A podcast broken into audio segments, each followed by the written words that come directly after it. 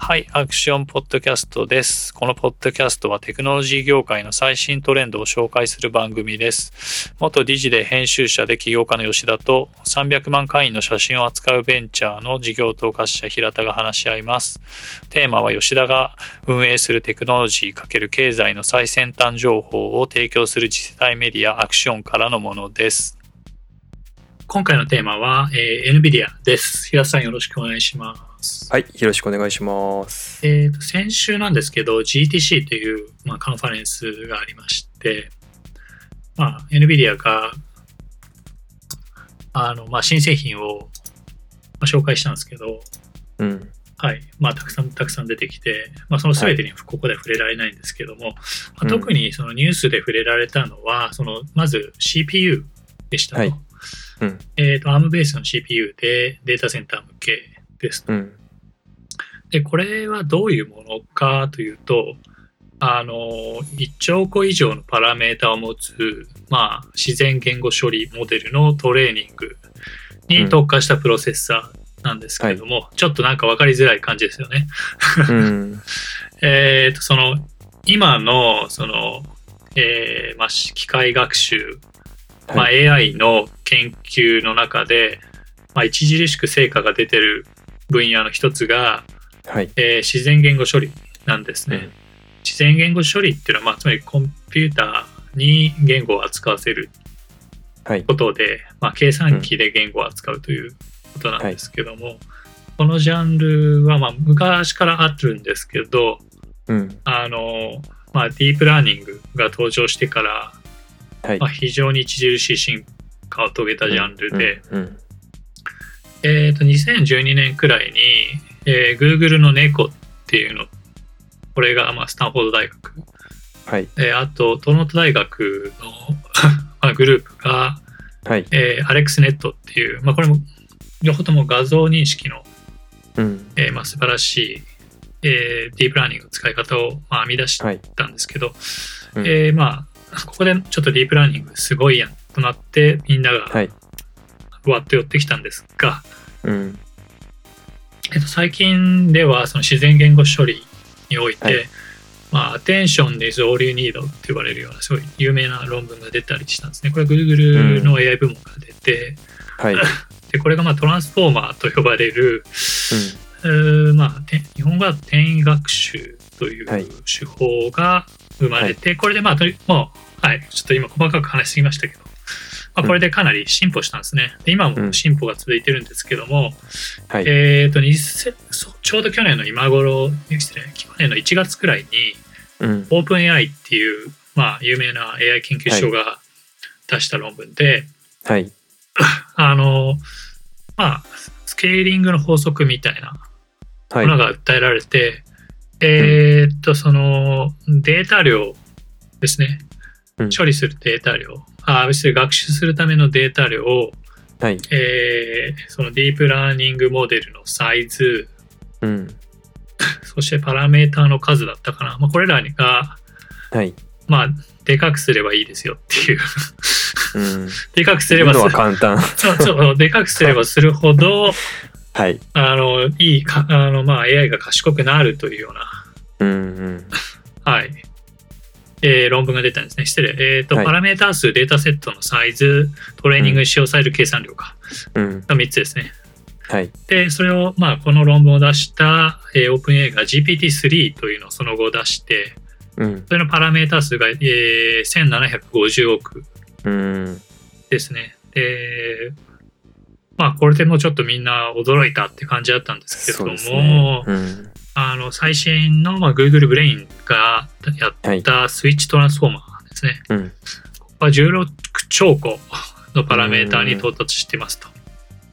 これ一つ一つなんか定義された何か意味があるってことですよね。すごいなと思うんですけど。そうですね。あるんですけど、実はおそらくこの、なんですかね、モデルを作った人たちもわからないというか、 うん、うんうんまあ、ヒドンパラメーターとか、 えー、隠れたパラメーターとか、なるほどなるほどあるけどそれが何を意味してるかまでは分かってないものもあるのかなそうです、はい、はい、やってみたらできたみたいなそしてでこれができると、せ、はい、性能が向上するっていうことなんですねなんかまあ分かりやすい軍拡競争になっていまして、はいはい、えーで、これを学習させるときに、まあ、あの GPU で学習させるというのは、うん。あのまあ非常に、まあ、規定路線なんですね。それで、はいまあ、最近はそのドメイン固有型アーキテクチャといううん。形で、えーとそのき機械学習専門のチップもまあまあ出てきたと。はい。えーと、Google の TPU うんだ。ったり、はい。まあ、なんだりかんだ、えーまあ、中国勢もまあまあいろいろ作ってます。うん鋭意作成中ですという感じで、、はいい。ろいろ出てき質たん問してもいいですあかはいはい、どうぞ。そもそもその何ですかね GPU がそのディープラーニングとかにその向いてたっていうのはなんなんでなんですかねあそうですね、これは非常に素晴らしい質問で、えーと最初 GPU はあのゲーはいムとかの画像を、まあうん、えー書くためにうん、使われてたんですね。はいえーともともとはそのあたりってわかりますわ、はいかりますよね。ちょっとは我い々,、ゲーム機の我会社です々ねおじさんなんでわかるんですけど、はいああいうゲームにもその GPU と呼ばれる前のグラフィック用のチップってのが載ってたわけです。うんえー、とそれをあのこのジェンスン・ファン CEO がある時、うん GPU だって、なるほどまはあ、マーケティングしたんですね。いそれがまあ5年10年経ってくるとみんな GPU と呼ぶようになってきた。うんまあ、ということで、まあ、ずっとその画像用だったんですが、はいえー近年はその GP GPU かという、 用途があって、はいジェネラルパーパス GPU ですね。つまり、うんえーなんだ、汎汎用目的のはい GPU ということで、はいえーと、そうですね、ちょっと、まあこ話細かいですけど、クーダーっていう、はいえー GPU を、まあ、こういう汎用コンピューティングに使うための基盤を、はいえ NVIDIA が作ったんですね。うんうんうんうんで、さらに、あのさっきの話と、まあ、かぶってきますが、はいその、えー NVIDIA の GPU、CUDA、はいそうですね、うんこれをドラ,、えードライバーというか、そうですね、その、まあ、ソフトウェアの CUDA があって、で、はいさらにこれを使ってディープラーニングやってみちゃおうという最初にちの一つに近いのが、さっき言ったう Google の猫と言われるやつで、なんか、ね、機械が猫を認識したみたいなのが確かうんに2012年ぐらいに、まあまうあんちょっとバズったんですけど、はいこれがそのまあそうですねその最初の一つなんですね、うんでまあこれ以降みんなあの今言ったようには GPU、CUDA、はい CUDA の CUDA、そして、えーと何らかのライブラリですね。はいまあライブラリもいろいろある。Facebook がやってる、えーうんなんだっけ。 忘れちゃいました。まあ、忘れ た。とかね、あ Google。はいまあそうです。いろんなのがあって、あの日本,、はい日本勢もいたんですけど、うんえー、と日本勢が今言った Facebook がやってるの今合流したんですね、両方両方ともオープンソースうなんですけど、んまあオープンソースってやっぱりなんていうかこの集客というかコミュニティのうん経済学みたいなのがあって、はいまあちょっと英語圏の方が強かったっていううんうんうんところがあってまあ日本勢もかなり検討してたんですがはいあの日本勢のやつはチェイナーといって、はいえーでプリファードネットワークさんあっていうあなるほどはいあのはい会社さんがやってて、うんまあまあ日本の AI スタートアップだと一番頑張ってる会社なんですよそうですねうんはいはいというところでえ まあそうそんまあ今言ったようなような形で、えーはい GPU を、えーまあ、汎用コンピューティングに使うという流れが出てきたといううん話ですね、なるほどわかりましたはいそうなんですだからまあ最初はできるのかなっていう感じだったんだと思うんですけど、うんやってみたらこのディープラーニングといい感じにミックスしちゃって、すっげえことになったじゃんみたいな、うんうんっていうまあなんかすごい楽しいことが起きた、かえーまあ、NVIDIA にとって非常に幸運だっうんただと思うそんうでですすね。ね。うんはい。えーで、まあ、えそうか。で、そので、G はい GPU だけをコキ使っとくのはもったいないっていうことで、この CPU が出てきていて、はい。えーその、まあ、その GPU と CPU の接続を非常に滑らかにしてあるんですね、うんこのモデルでは。はい。はい。えーっと、NVLink っていう、まあ、うん相互接続技術があって、はい。確か これ最初は NVIDIA さんじゃないどっかの会社がやってる企画を NVIDIA も拝借してやってたんですけど、なんかその会社さんがちょっとこれもう俺たち的には儲からんからやめたわっつって、えーで大でそのまあ NV って頭についてるように NVIDIA の、まあプロプライアテリーな技術にとして今はなってるんですね。うんここが肝で、はい NVIDIA の GPU があって、このはい NV リンクにつながるの CPU はどれだうん我々のグレイスしかない。うと いう、んグレイスも買うよね。 うんという論、まあ、戦い方なんですね。なんか、なるほどはい、ジェンスンさんは、こう、パッケージしていくのがすごい好きだし、まあ、パッケージで、うんドット高い値をうんつけて、まうあ、ん買っていただくといううんことに関しては、おそらく世界で、まあ、類を見ないほどうまいですね。うまいですねたけてますたけねてるということで。うんまあ、そう、これ今のはビジネス的な話で、うんうんで、まあ、利用されるのがディープラーニングだということですと。はいで、えっ、と、まあ、この CPU からもわかるよう、この CPU はですね、その、あの、インテルの Z- Xeon かな ?Xeon、う Xeon んと、や、 Xeon Xeon はいや、M AMD の、なんだっけ、 忘れちゃった。まあ、AMD の、えーデータセンター用の、まはあ、いチップえー CPU と多うん分その直接競合しないと。なぜなら、うんマシンラーニングに絞ってるからですね。うんなんですけども、まあ、さっき言ったような仕様とかね、今言った話からも、やっぱはい NVIDIA はそのデータセンタ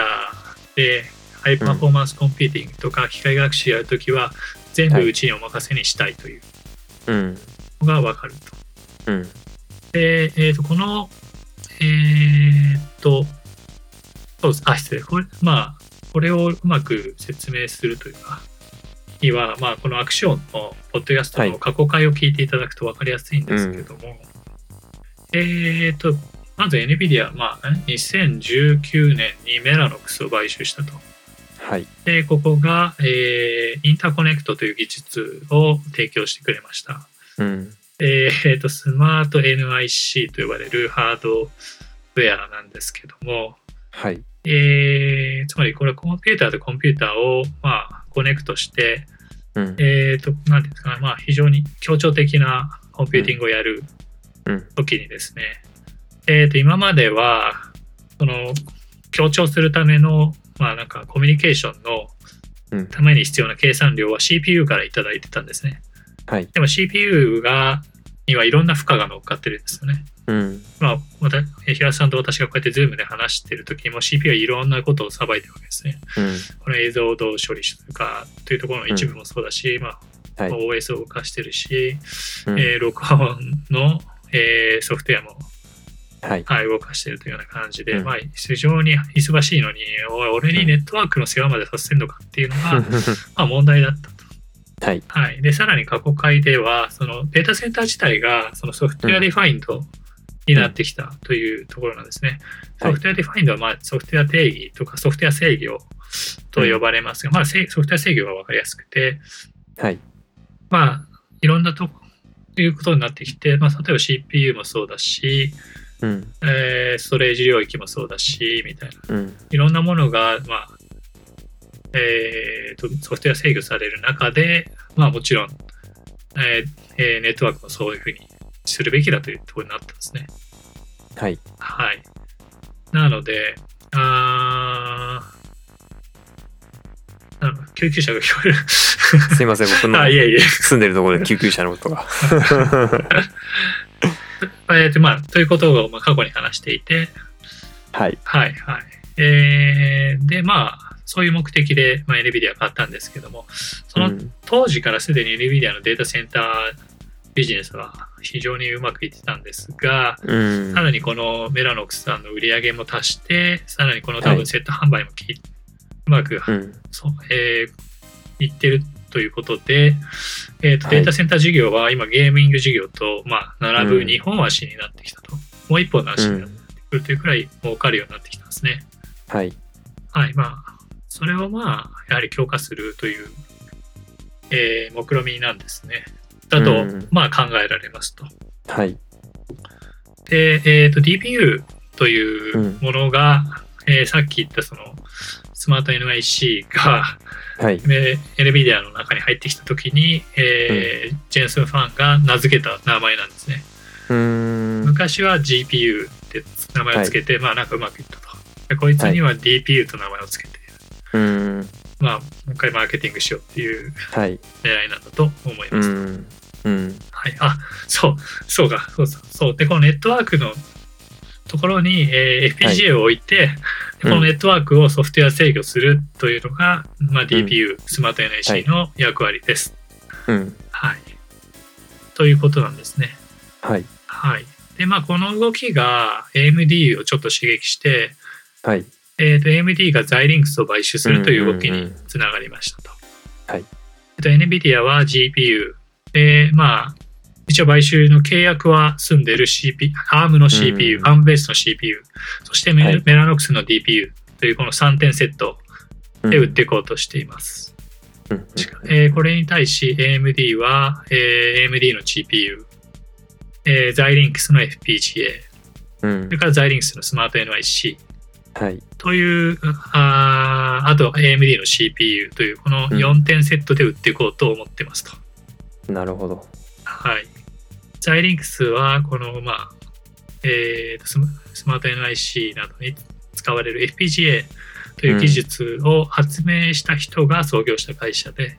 はいはい。まあ、知られざる大企業だったんうですけど、んまあ、はい。だったということなんですね。うん FPGA はその後からの、えーとまあ、変更が非常に可能なは利い点があるので、別にうんまあこういうのがそのこの柔軟性がこうし、えーなんていうかあのネットワークだったりいろんなものを、まあ、制御するうソんフトウェア制御するとかね、まあ、ロボティクはいスとかそういう分野でも、まあ、非常に有用な製品でありますと。うん FPGA で、えーさっき言ったディープラーニングに挑んでいる例もあって、マイクロソフトがやってたんですけども、はいなんか最近ちょっと、あの、知らせが減ってきたので、うんえー、多分ちょっと、あうまくいってないっぽいですね。うんうんうん他にもなんか同じようなことやってるなんだろう競合みたいなのは中国とかにもいるんですかえー中国の、えーと、なんだっけ、あの、その AI チップはいはいますね。えうーーんと、バイブのはい傘下の、あーく訓民的な、もうごめんなさい、完全に名前が出ないですが、まあ、そういう会社がありますと。うんそこも作ってますし、バイルももう、はいあの垂直統合型でチップ、ソフトウェアみたいな感じで、でうんあのなんだっけ、自動走行ソフトウェアみたいな感じで、もう全部、はいほぼほぼ、かなりの部分を自分らで作ろうっていううん目論みのようですね。なるほどなるほどかなり高い山だと思います。うんそれ以外のあのファーウェイはいの傘下なのかな、まあ、ファーウェイが出資している会社とかもうあっんて、カンブリアだったと思います、英名が、うんうんってうんいうところもあったりして、はいはい。まあ、何社、多分有名なのはこの2社だと思ううんですね、んなるほどあとはまあ、えー欧米勢もたくさんいますね。ちょっと、あそうですかうんうんはい。まあ、えーっと、かなり NVIDIA がうまくはい市場のいい部分を制覇してるんですけど、うん日中市場ついてるプレイヤーがたくさんいるんですが、なるほどちょっとごめんなさい、何も用意してないんで、全然思い出せないあい えいえあちょのまだ他にもいっぱいいるんだよってことが分かればはいはいはあいり。がとうございますたくさんいるんですね。という感じで、うんまあ、しこえーグレイスはいから感じ取れることだったと思うんですね。で次があの自立走行車について話したいと思うんですけども、えーっとあの、えー自立走行車向けの、えー SOC ですねシステムオンチップの、はえー NVIDIA ドライブアトランっていうのうもん出しました、発表しました、うんはいそうですねえーっとこれはなんか性能がちょっと力強くてうん力強いっていうレベルじゃないですよねこれび 秒間1000兆回の、はいえートランザクションが可能だというはいことなんで、うんとんでもないですけど、うんえーっと、 そえーっと、NVIDIA のその SOC は、最初が、これ、ザビエルじゃなかったら、なんか、えーっとね、まあ、ちょっと呼び方わかんないですけど、XAVEIR っこていれう、ザビエルだと思うんですけど、ね、ザビエルなんですけど、なんか、まあ、なんか、かあの、え最初がパーカまあまあ まあ、はいとりあえずここいつです。最初の一つ目が32、はいえーうん TOPS、えーこれがだからうん懲戒ですね。ーはい毎秒懲戒。 はいえーで、オリンが 254TPOS、うんうんこれが2世代目ですね。で、3世代目が 1000TOPS みたいな感じで、はいトップス、まあ、はい、かなり力強い掛け算が行われて、ちちょっと来ねてるムーんアでのす法よね則をまたい逸脱しそう な まあまあまあ、でも、ムーアの法則の場合とちょっと違うな。別にね、どんどんモリモリしていけばいいんで、こっちは。ああなるほどはサイズをでかくしていけばいいんだと思うんですね、多分。いその特に並列計算だと思うので、あの GPU の場合は、多分その性能向上のさせ方のロジックがちょっと違うはずで、うんまあそのそうですね MUA の法則的なあれはとい多分ちょっと違うはずです、はいただこれ多分すごい異様に深い話なんで、まあはい信用しないでくださいはいただそのまあ言いたいことはセンサーデータの量が爆発的に増えていくので、まあ、こういう、えー性能向上で、まあ、はい相手しようっていううんことになってると思うんですね。うんあそうそうそれでまあこれ SOC だから詰め合わせ弁当なんで多分詰め合わせの仕方ではこのい懲戒を多分増やしてるもちろんうん個々のパフォーマンスの、えー改善も行われてるんでしょうけど、うんでまあ、じその自立走行車が走るデータセンターで、まあ、ソフトウェアがもうどんどん複雑になっていって、うんで統合されたソフトウェアの一部として、あのはいまあ、ニューラルネットワークですね、さっきあの、うんまあ、ディープラーニングのモデルが、えーすごいたくさん動いてるみたいですと、はいえーその白線を見極める、えーうんコンピュータービジョン、えー歩行者を見極めるコンピュータービジョンうんとか、えーセンサーフュージョンやる、えーリはいモデルとか、うんもう無数のモデルが強調しながらガンガうンんガンガン動いていて、さらにまたそれを統合するみたいな。うん感じで多分非常に複雑なものなのでこれくらいの計算資源がいると。でオリンは2022年に生産を開始する予定で、は大い体今その自動車メーカーがオリン乗せたやつで今度車出すでって発うん表してるんですね。そうですねで来年出るよ本当に出るのは来年よっていうのでそこに合わせて出てくるんですが、はいアトランは2023年にサンプル出荷25年に生産なので、うんまあさらにその次世代の自立走行車うんで、おそらく 1000TOPS あるということは、レベル5の自立走行うんをあなたが欲しがってもはい全然いいよみたいな。うん俺らは対応できるぜみたいなはい話なんですね。と、まあ、うん推測するのが、まあ、筋です。うんうんはい。えー、で、その NVIDIA は、その、モデルのトレーニングで、それをはいデータセンター側でやるときは、えー最 NVIDIA DGX とかで、多分最新のモデルだと A100、A1 ハンブルと,、うんとかが出ていて、なんかこの辺が、あの、その、ベンチマーク競争ですね。で、うんまあ、NVIDIA の GPU を使うのが一番、まあ、うんえーディープラーニングのトレーニング、ニューラルネットワークのトレーニングにいいということを示したような、まあ、最高級のモデルがあると。はいでこれに対して、えーっと、車載コンピューターがあって、うんこれが今言ったオリンとか、えーアトラはいなんですけども、うんえーつまり、そうですね、まあ、その本当にいろんな両面をまあカバーしているし、うんこのハードウェアだけで終わらなくて、ドライブ OS という形でオペレーションシステムがあって、ドライブワークスという形でその上のレイヤーがあり、さらに、えーアプリケーション群もドライブ AV。これが、そうんの、AV がオートノマスピークル、自立走行車。うんでこの自立走行車に絡む全ての技術が、まあ、ある程度ある、技ライブラリーとしてあり、うんさらに、その、インフォテイメントかな。その、はまあ、中でゲームしたり、テレビ見たり、うんえーその AI バーチャルアシスタントと話したりはい天気はどうだとかはいあこの道で行くとどうなのみたいなことを、えーまあやるような機能が、えードライブ4として提供されているということで、うんはいえーデータセンターから車、えーハードウェアからソフトウェアそしてスタックまで包括的にサポートしちゃいます。全部あります。うん全部我々に頼ってくださいみたいな感じなんですね。うんうんで、これはそのプレイヤーによって、はいえーどれくらい使うかを決めるわけですね。うん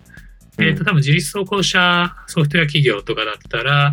えっ、と、GPU を、えーなんだっけ、はいえー GPU、そうですね、GPU ですね。G、G- うん SOC か。SOC と、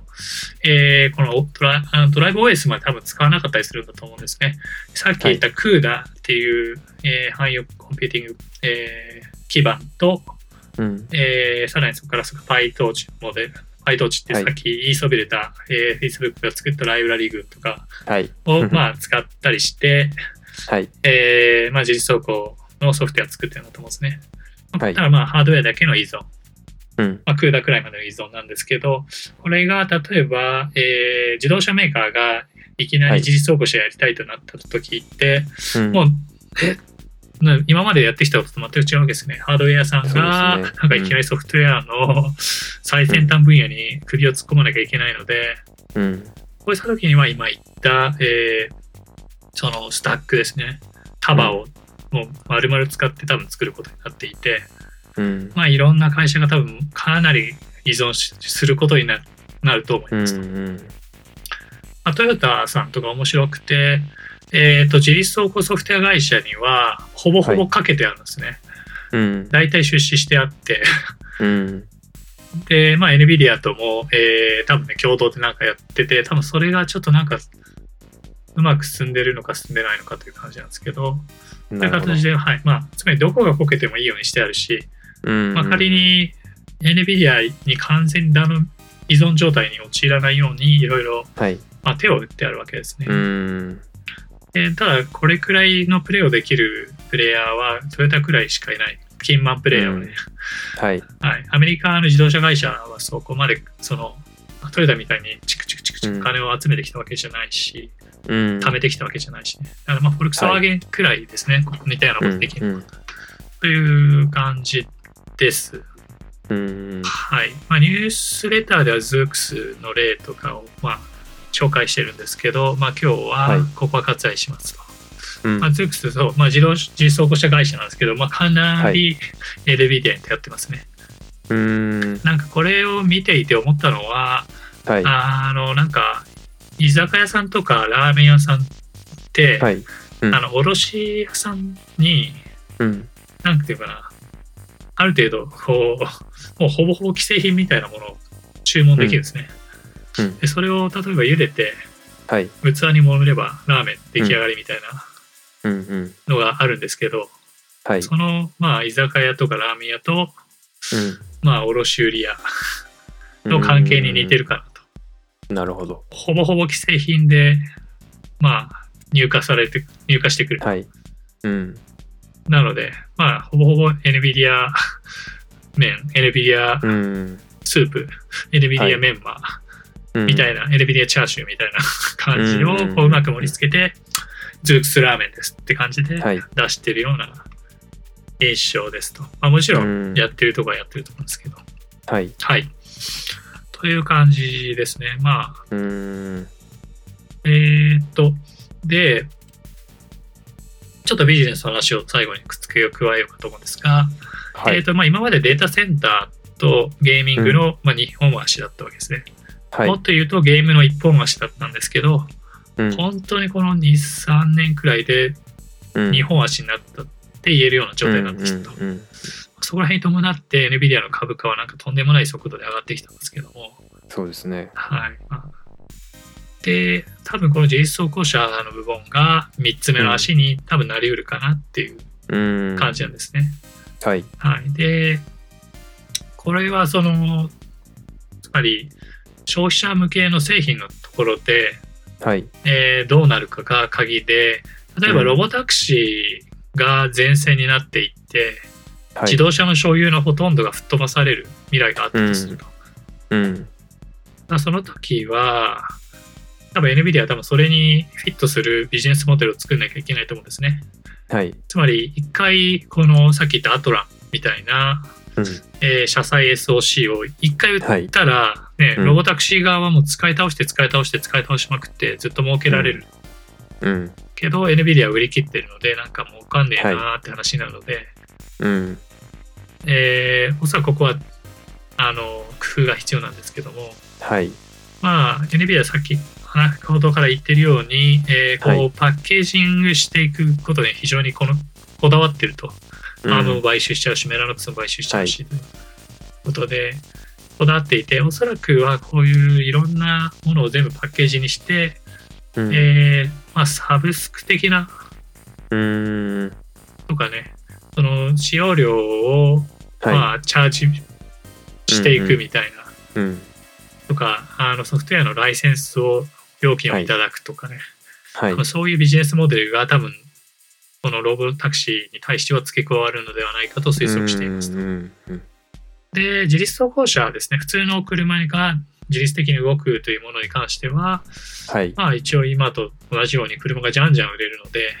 うんその一つ一つにデータセンター並みのコンピューティングパワーをうん、得れるということなので、はい、まあボロ儲けでしょううんうんうん、ということなので、まあなんか、NVIDIA はまあのビジネスはかなりうまく、これからもうまくいきそうだなというような印象はあります。そうですね。はい。まあそうですね。ただ、何かが起こった時のためにリスクを ちょっと指摘しておこうかと思うんですが、はい、えっ、と、多分今、あ半導体はもうその需要に対して供給が追いつかないというのがずっと続いていて、うんうんえーと、ゲーミング用の GPU とかは、あの、何ですか、暗号通貨ですね、仮想通貨屋さんとの競合によって、超品薄状態まで陥っているということなんですね。はいなので、まあ、多分これからちょっと頑張って生産能力を増強したいとは思っているんでしょうけど、ね、その、つまり、ファウンドリーがもう込み込みで作れないかもしれないわけじゃないですか。うんうんとなると、売上の、まあ、とそのプラプラの部分はいに制約がかかる可能性はまあまあありそう。確かに。はい。じゃあ、値上げするかってところなんですけど、あーまあ、難しいです。ね。だから、これはそうねですねだから、そのブームが終わった時にね、はい、どうなるかとかもあるしね。うんうん、その NVIDIA から直接国家、えーあの顧客に売ってるわけじゃなくて、その卸売屋さんとか小売店とかを挟んでるので、はいまあ、、そことの付き合いもあるだろうしね。うんまあ、そういうおそらくちょっと今の市場支配力ではい値段を急激に上げたら、うんあーあの、なんですかね、えー公正取引委員会的なものですね、うんうんうん FTC か、アメリカのは FTC いに多分ちょっと、そあのかなり攻撃される可能性があるうん、と確いうかようにあなりそうですね。リスクもあります。ということもあるし、えーっと、まあ、まあ、新しい、えーイノベーションが起こる可能性も否定できないですと。うん。でうんデータセンター向けで特に儲かっているのが多分そのかなり強めの機械,、えーはい機械学習向けの、まあ、強いコンピューターなんですけど、うんなんかここに対してさっき言ったような細かいいろんな他のプレイヤーだったり、はえーいまあ、Google とか、えー Facebook、マイクロソフトうんら辺が、まあ、また新しい何かをはみ出してきて、えーまうあ、んちょっとね、その市場の支支配力を奪う可能性はすごいあるのかなと思いますので、うんまあ、留意が必要ですという。はい、はい。という感じでですね。まあ、GTC の内容自体は非常にたくさんあるので、えっ、と、まあ、もし気になるならたくさんみ皆さん見ていただければいいかなと思いますと。うん、はい、はい。まあ、私が気になったのは今の2点です。うん。はい。ということで、ね、平さん、どうですか、コメントありますかいやこれなんかデータセンターとかもっと統合していくと今スーパーコンピューターとか言ってますけどもっと省電力にもなってるしまたとんでもないものになっていくのかなって思うんですけどそこら辺ってどうなんですかね現状はね、そんなに省電力の方向に向かってなくて、はいまあ、バリバリ使っていく感じになっうて、ーんはあの特に NVIDIA 製品は。いうんうーん、で、多分そのデータセンターが、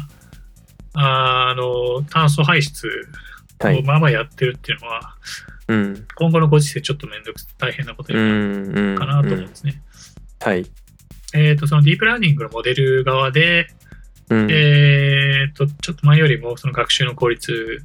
推論の効率が上がったみたいな、はいえーまあ、そういうモデルの提案っていうのはすごいたくさんされていて、はいそのソフトウェア側での解決が図られる可能性はなるほどもあるまだあるかなと思うし、はいうんうんえーそうですねさっき話したような自然言語処理の16兆個のパロメータうー、んパラメーターっていうのはなんか多分ちょっと発展性がないっていうのは言われていて。はいえーまあやはりその計算し能力、計算資源がその発展の、まあ、うん制約になりうるっていうのを、まあ、はい MIT の人とかが論文で返したりしていて、はい